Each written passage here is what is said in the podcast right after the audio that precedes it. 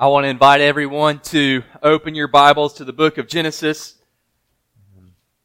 We preach through the books of the Bible here, uh, and uh, we're we're walking through Genesis together. And today brings us to chapter 24. And in chapter 24, we're almost halfway through the book of Genesis.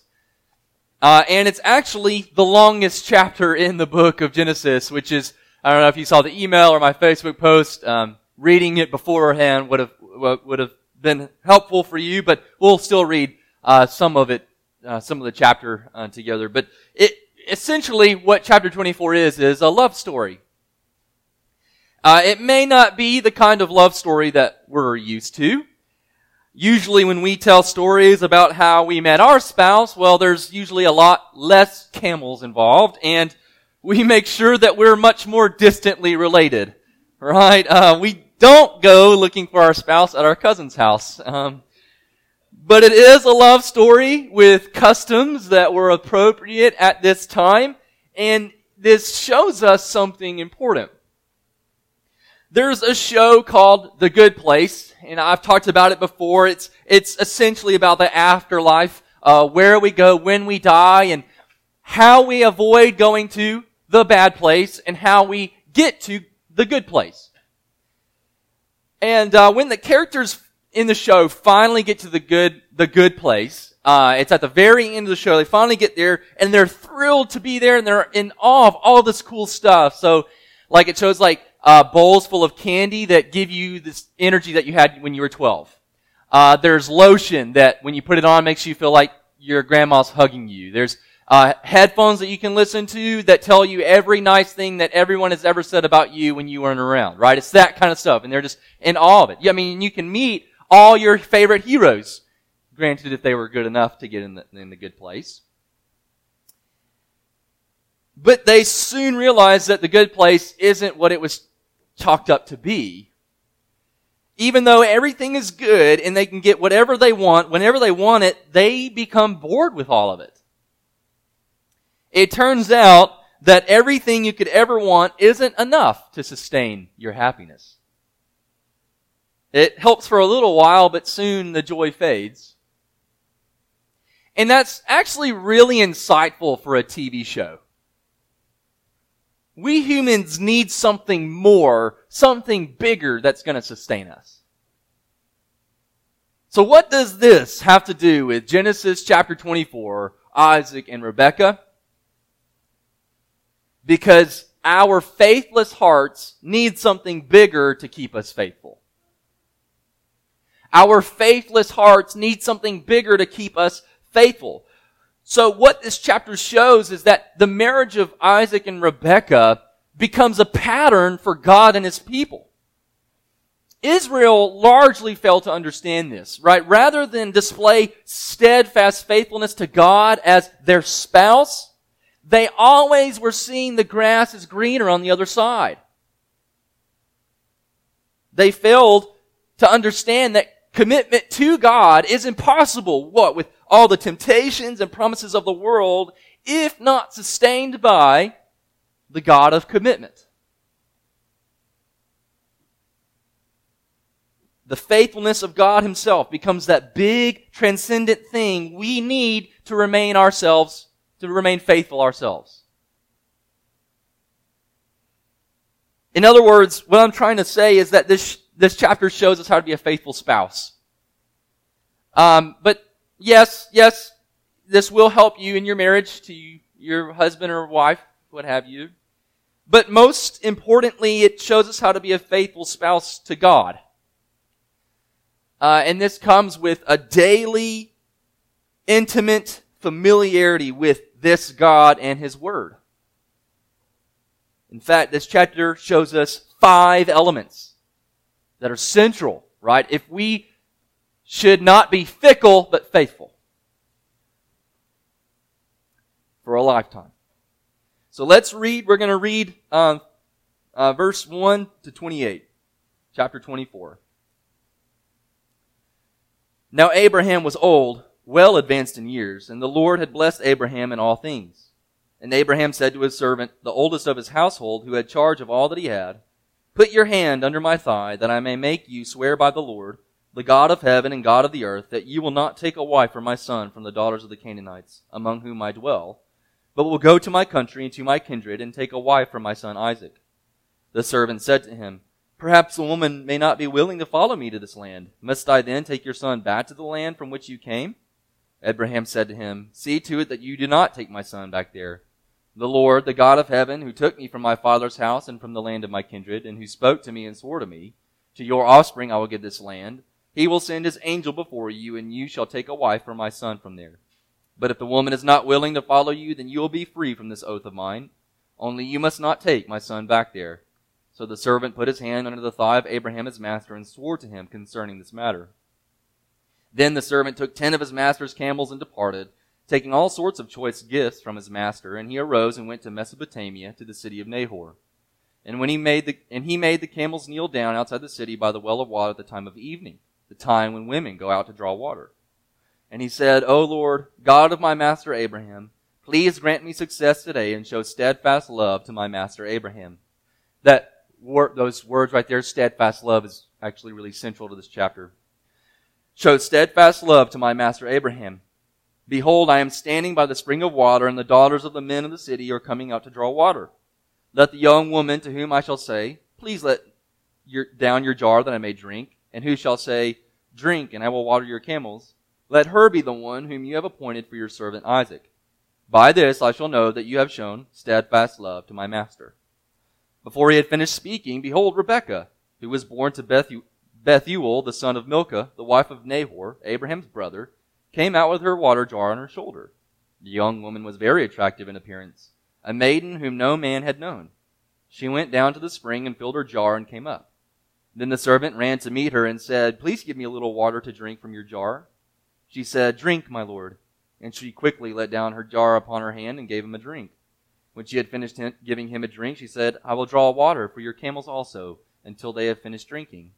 So she quickly emptied her jar into the trough and ran it again to the well to draw water, and she drew for all his camels. The man gazed at her in silence to learn whether the Lord had prospered his journey or not. When the camels had finished drinking, the man took a gold ring weighing a half shekel, and two bracelets for her arms weighing ten gold shekels, and said, Please tell me whose daughter you are. Is there room in your father's house for us to spend the night? She said to him, I am the daughter of Bethuel, the son of Milcah, whom she bore to Nahor. She added, We have plenty plenty of both straw and fodder and room to spend the night. The man bowed his head and worshipped the Lord and said, Blessed be the Lord, the God of my master Abraham, who has not forsaken his steadfast love and his faithfulness toward my master. As for me, the Lord has led me in the way to the house of my master's kinsman. Then the young woman ran and told her mother's household about these things. Still not even uh, halfway through the chapter there. Uh, but this chapter begins with Abraham giving some very specific instructions to his, his servant. Uh, and to an Israelite, these instructions actually wouldn't have sounded all that strange. They would have made a lot of sense. And it's here that we see the first element of faithfulness, familiarity with God's will. Familiarity with God's will. The instructions that Abraham gives to his servant are about finding a wife for his son Isaac but the wife must not be from the land of Canaan. Right? He says, go back to, to my clan, to, to the land where I'm from, my, my father's family, and find a wife uh, for my son. Now, reason that Prince Harry and Meghan Markle are estranged from the royal family are because Prince Harry married an outsider, right? He, it, the social classes still exist very stringently in the United Kingdom to this day. And so because Meghan Markle's an outsider, the, the royal family largely shunned her. The royal family does not marry people like her. They marry people in the same social class. And, and that might seem like what Abraham is trying to prevent, but, but it's actually more important than that.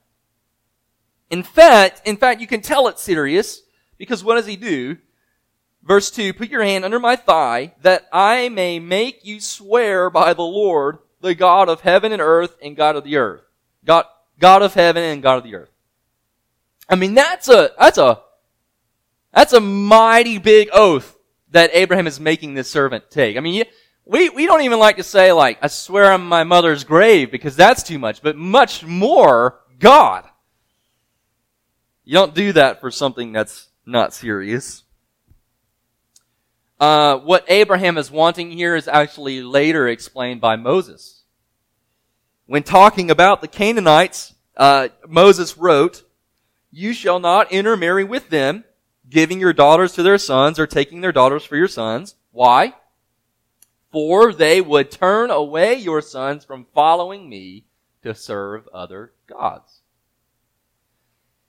marriage wasn't just romance for them like it is for us today. I think romance is a big part of marriage, but in our culture today, we kind of lack something when we make marriage all romance because marriage was about worship also. Who you marry and how you marry directly related to your ability to stay faithful to God. We can see how that can be true today too. And guess what? Israel famously failed at this. Famously. Not only did their intermarriage with the Canaanites contribute to being exiled from the land, they did it again when they got back. Ezra asks them, and he asks them post exile, after all this judgment that came upon us, shall we break those commandments again? He's, he's referring to them intermarrying. In other words, the Israelites were an unfaithful spouse. And the key to remaining a faithful spouse to God is through familiarity with His will. Is, is knowing that He not only prohibits it, but why He prohibits it. Psalm 119, it says it this way, I have hidden your word in my heart that I might not sin against you. Church, be familiar with God's will, which He has given you in His Word. This is what Paul meant in Romans 12. Be transformed by the renewing of your mind, which, which means, guess what? For Christians, we still have renewing to do. God has renewed us in Christ, but we still have some renewing to do in our own heads because we got a lot of junk that we bring to the table. So be transformed by the renewing of your mind that you will be able to test and approve what God's will is. His good, pleasing, and perfect will. So, so read it. Read it as often as you can. Read it every day. Read it prayerfully. Right? Don't just go and, and just read and say it's done. Read it prayerfully. Ask God to, to meet with you. Dwell on it. Meditate on it. Write about it. Journal about it. Familiarize yourself with His will.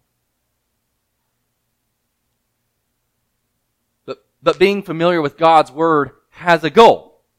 We don't want to just be familiar with it just to be familiar with it. It's not just to know a lot of Bible knowledge, but to know the God of the Bible. To seek Him and see Him. Because, guys, God is, is real. I don't know if you ever pause to reflect on that, but, but God is a real, living person. So that's why the second element of faithfulness is so important faith in God's revelation. Really, the, the main character in this chapter isn't Abraham. It's not Isaac. It's not even Rebecca. It's, it's the servant, isn't it? The servant features prominently in this chapter, and, and the servant displays great loyalty to Abraham. I mean, a great loyalty, which we'll see as we move on, but that, that what's, what we're trying, what the, Moses is getting us to see is the loyalty that this servant displays to Abraham is of the same essence that exists between God and Abraham. That, that, those words, steadfast love, that exists between God's covenant with Abraham. And, and so, what, why this is important is because it shows us what the servant actually believes about God. And how Abraham's relationship with God has now affected this servant. So the servant goes on this wife to, or quest to find a wife for Isaac. And there is this sense where it might not work out. Abraham tells him, she's not willing to follow you, then you will be free from this oath. But this servant actually has an incredible grasp that this isn't just my master Abraham sending me on this. This, God is actually behind this. When he prays, he says this. Verse 12. O Lord, God of my master Abraham, please grant me success today and show steadfast love to my master Abraham. Then, then he makes the request about the uh, woman and offering water, and he closes his prayer in verse 14 by very much the way he opened it. By this I shall know that you have shown steadfast love to my master. So, so keep in mind, Abraham is, is addressing God in a, in a really specific way. Now let me ask questions of you husbands, or even if you're not a husband, you can probably imagine this in your head. Suppose you want your wife to make you a meal. How do you ask? I kind of feel wrong saying this. Woman, make me some food. Well, unless your marriage is unhealthy, that's not how you address her, right? Uh, if you want her to answer your request, you must engage her not as how you want her to be, but as she truly is, right? She's your beautiful, loving, faithful wife, made in the image of God. Now let me ask you this. How do we know that God will not only hear, but answer our requests? The servant doesn't just make a, a prayer to just like God and uh, in general, right? He makes a prayer to God as he truly is. God has revealed himself as the Lord God. When you see those four capital letters, L-O-R-D, and they're all capitalized, that is God's covenant name, Yahweh, right? the covenant God of Abraham, who has set his steadfast love upon Abraham. And that's how this servant comes before this God. He, he knows that he can only approach God in a specific way, and it is through how he has revealed himself to Abraham. The servant's success and his confidence that his prayer is going to be answered is because, not because he thinks this is a good idea, not because he thinks like, uh, I'm a good servant, but he bases it all on how God has revealed himself. And this, this is exactly what I mean by, by faith in God's revelation. In, in other words, our confidence in coming to God in prayer that, that He will hear and answer, how do we know? It's based on that He's revealed Himself to us as the God and Father of the Lord Jesus Christ. And if we come to Him in faith as the God of Abraham, the God of the Lord Jesus, then we have confidence that He hears us. And we have confidence that He'll answer. He has stooped, think of it this way. God has stooped down so that we can know who He is. So that we can seek Him. And that we can have confidence that He will be found by us. We must believe he is who he says he is and that he delights to hear the prayer of faith. God loves it when we approach him how he has revealed himself. This is why we don't address God as mother because he hasn't uh, revealed himself as mother. He's revealed himself as father. He delights to be called father. He delights that we pray in the name of Jesus. So it's a faith that he is who he says he is, that he's real. The third element for faithfulness, uh, praise for God's assessment. And I'll explain what that means.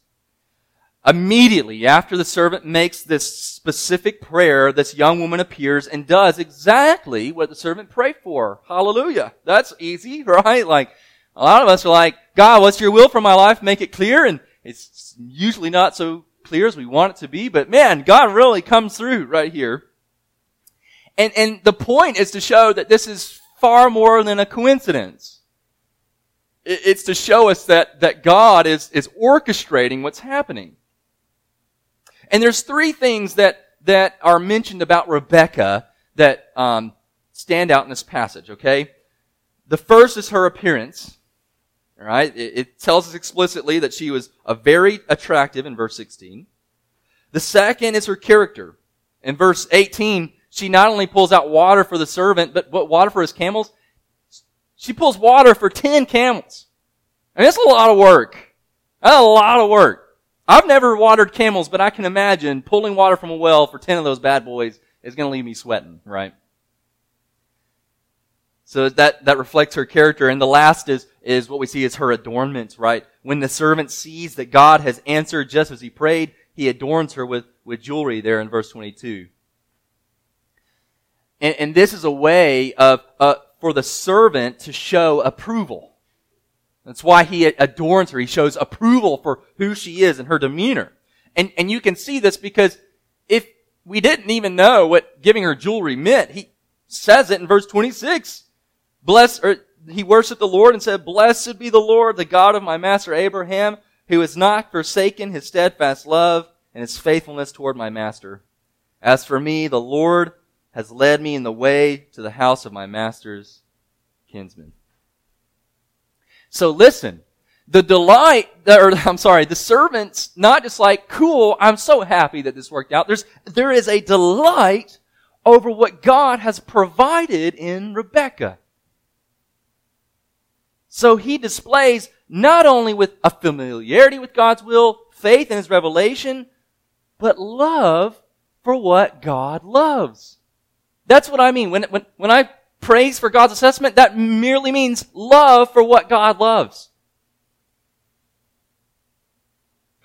Listen, if we are to be faithful spouses to God, then we must root out every love of our heart that isn't in line with His will and seek to love and adore what God cherishes. My father-in-law is great at getting, getting Andy's rewards because he loves Andy's. He loves ice cream in general, Andy's in particular. And, and reward cards are pretty much useless if you think the place is just okay. Right? If, if it's just okay, you're never going to fill it up enough to actually get the reward. So, in the same way, we're not called to just think, oh, this is, yes, I agree. We're not just called to agree that this is good or see that it's good. We're called to love what he loves. We're called to, to love his, his justice, love his judgments, love his disciplines, not just love the easy things that are easy to love, but love the things that are hard for us. In this passage, I, I don't know if there's much of a connection, but it reminded me of 1 Timothy 2.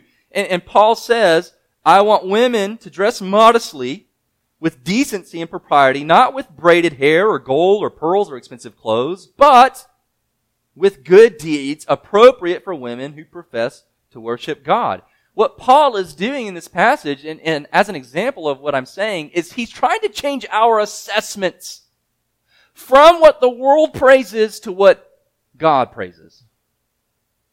Nothing inherently wrong with jewelry, braided hair, all that kind of stuff. I like braided hair for what it's worth.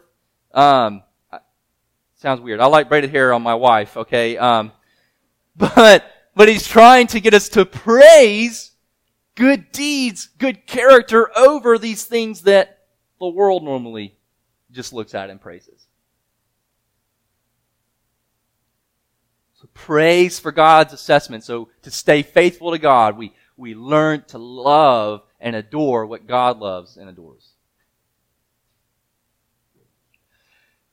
And so after, after the servant um, meets Rebecca, right, that's kind of the end of, of 28 where we read to uh, he meets her family, and, and the meeting with the family takes up the largest chunk of this chapter. It takes up about 30 verses.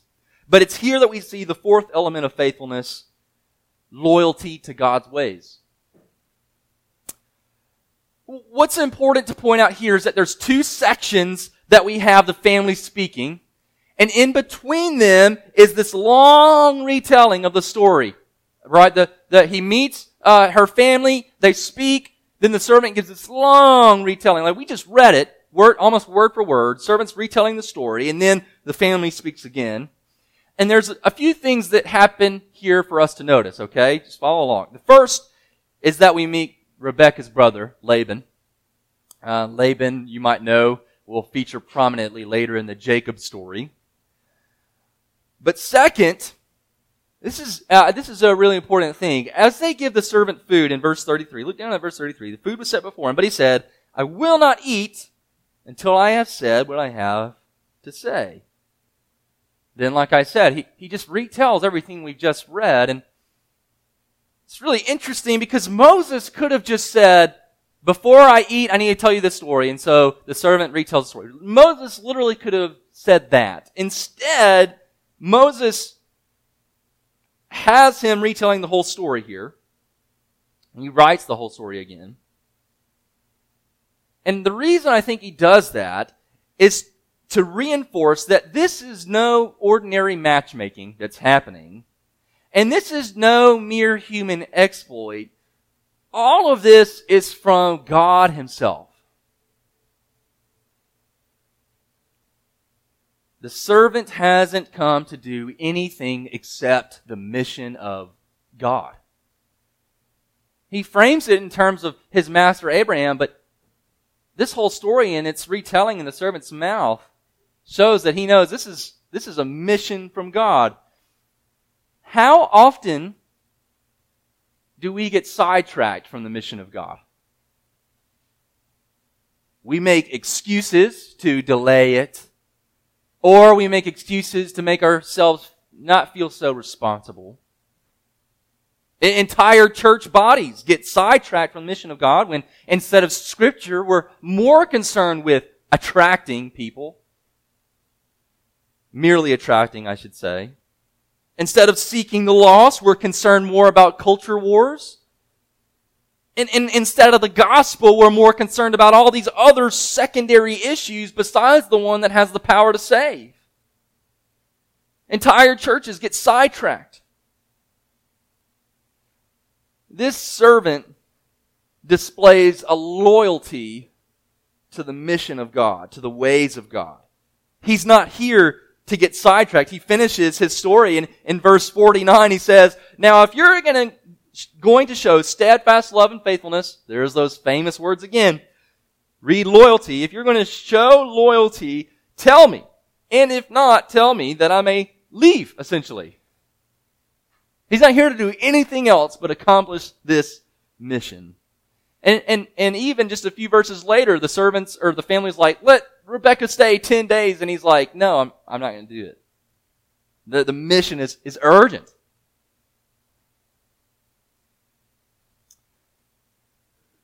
So let, Proverbs 29 verse 18, I think, um, says this in, in a really good way. It says, where there is no prophetic vision, the people cast off restraint, but blessed is he who keeps the law. It's about loyalty. Right? Loyalty happens even when we're pressured to go off course, like what happens to the servant here, or, or when it's difficult. That's what loyalty to God's ways means. It's, it's a commitment. It's a commitment that you're loyal to His ways when you're around other people, around different groups of people, uh, and a loyalty to His ways when you're alone. Faithfulness happens when this kind of loyalty to God's ways becomes our conscious goal. We don't just float into loyalty to His ways. We have to be conscious. The final element, enjoyment of God's grace. I know I, I said this is a love story, uh, but Isaac and Rebecca, they don't actually meet until like the very end. They just have like six verses together. Uh, and you might be the cynical type and think, this isn't a love story or whatever. Uh, but I would encourage you to watch a, romance movie. Um, my viewing of romance movies has risen exponentially over the last eight years. Um, for some reason or other. a particular movie, like, I don't know if you guys have seen Sleepless in Seattle, like, they literally don't meet until the very end of the movie. So yeah, I would say this is a love story, okay? Anyway, Isaac and Rebecca meet and they immediately fall in love. Now, I don't think it's a coincidence, right? If you read in verse 62, Isaac had returned from a place called Beer Lahai Roy. Roi.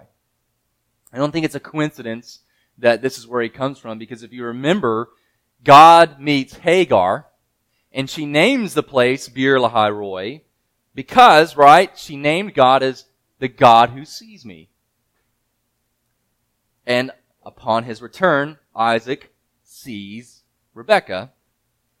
And I don't think it's a stretch to say that just as God saw Hagar's need and provided for her, he's doing the same with Isaac and Rebekah.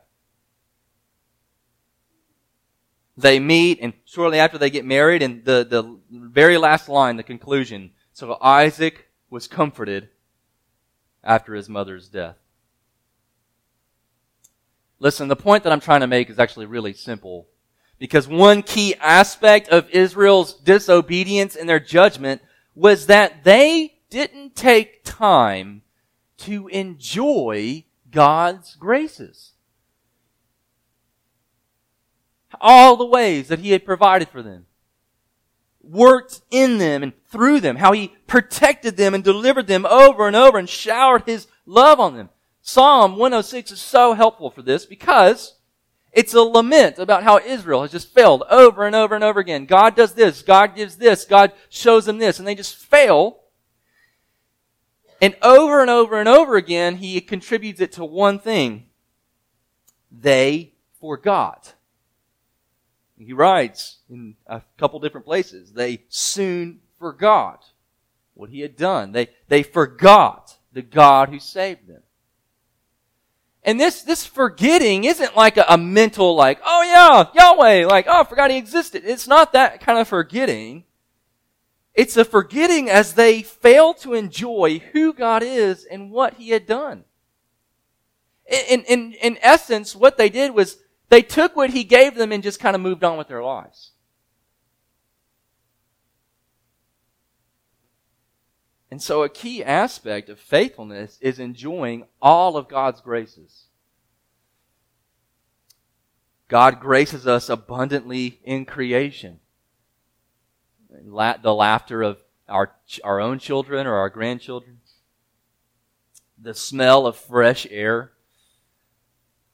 A warm summer night, right? When uh, July 4th we drove around looking at fireworks and I just was grateful for God's grace to give us a warm summer night with fireworks.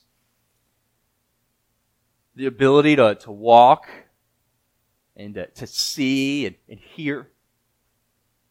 The, the taste and texture of food. And as I wrote that line, I was thinking of Raising Cane's fried chicken, right? Just beautiful, wonderful, crunchy, juicy chicken. It's His grace. And it's meant for us not only to enjoy that, but to enjoy Him for that. God is the one behind that. God is the one and the architect behind the crunch of fried chicken and the juices that come out when you bite into it. Like, that is awesome. And how abundantly has He graced us in salvation? I mean, who, who can speak of the vast amount of mercy He shows us every day? Who can speak of the faithfulness he displays to you despite faithlessness to him? That his spirit works eagerly in you to make you more holy. His spirit isn't living in you reluctantly, but eagerly. Who truly knows the extent of what it took when the Lord Jesus died on the cross for your sin? Enjoy his grace, church. Don't forget them. Remember them. Call them to mind. Give thanks for them and, and seek to feel thanks for them. And if you don't feel thanks, ask God to help you to feel, right? Enjoy His grace. Just like Abraham, God had a mission as well to get a bride for his son. And instead of sending a servant, God sent his son to find her. This bride was wayward. This bride was dirty. This bride was sinful. This bride wasn't seeking God at all. But in the greatest love story ever told, he was unswerving to his mission. Loyal to the last. To redeem for himself a people for his own possession. He did what his bride could not. He paid for her sins and washed her to make her pure. He was faithful to his spouse, which means he had to go to his death because of her and for her. And he remains faithful to her even when she messes up and she fails and sins and goes astray. Look, when we get married, the person that's standing in front of us at that altar, we don't know who they're going to become in 20 years. Jesus, when he married us, he knew perfectly who we were and who we would be, all of our sins, all of our strayings, all of our faithlessness, and he united to us anyway. God becomes our husband in Christ who loves us with a faithful, committed, and divine love. And God is faithful to you today because Christ was faithful for you. And if you don't know this Jesus, then you have no confidence that God is your husband at all, but God wants to be your spouse. And He wants to save you in Christ, but you must repent. Repent of all your other loves, repent of all your sinful loves, and trust in Christ. But I want us to respond to our husband, the Lord Jesus. Respond to him for what he has shown us in his word, and let's respond to him in song and in prayer this morning.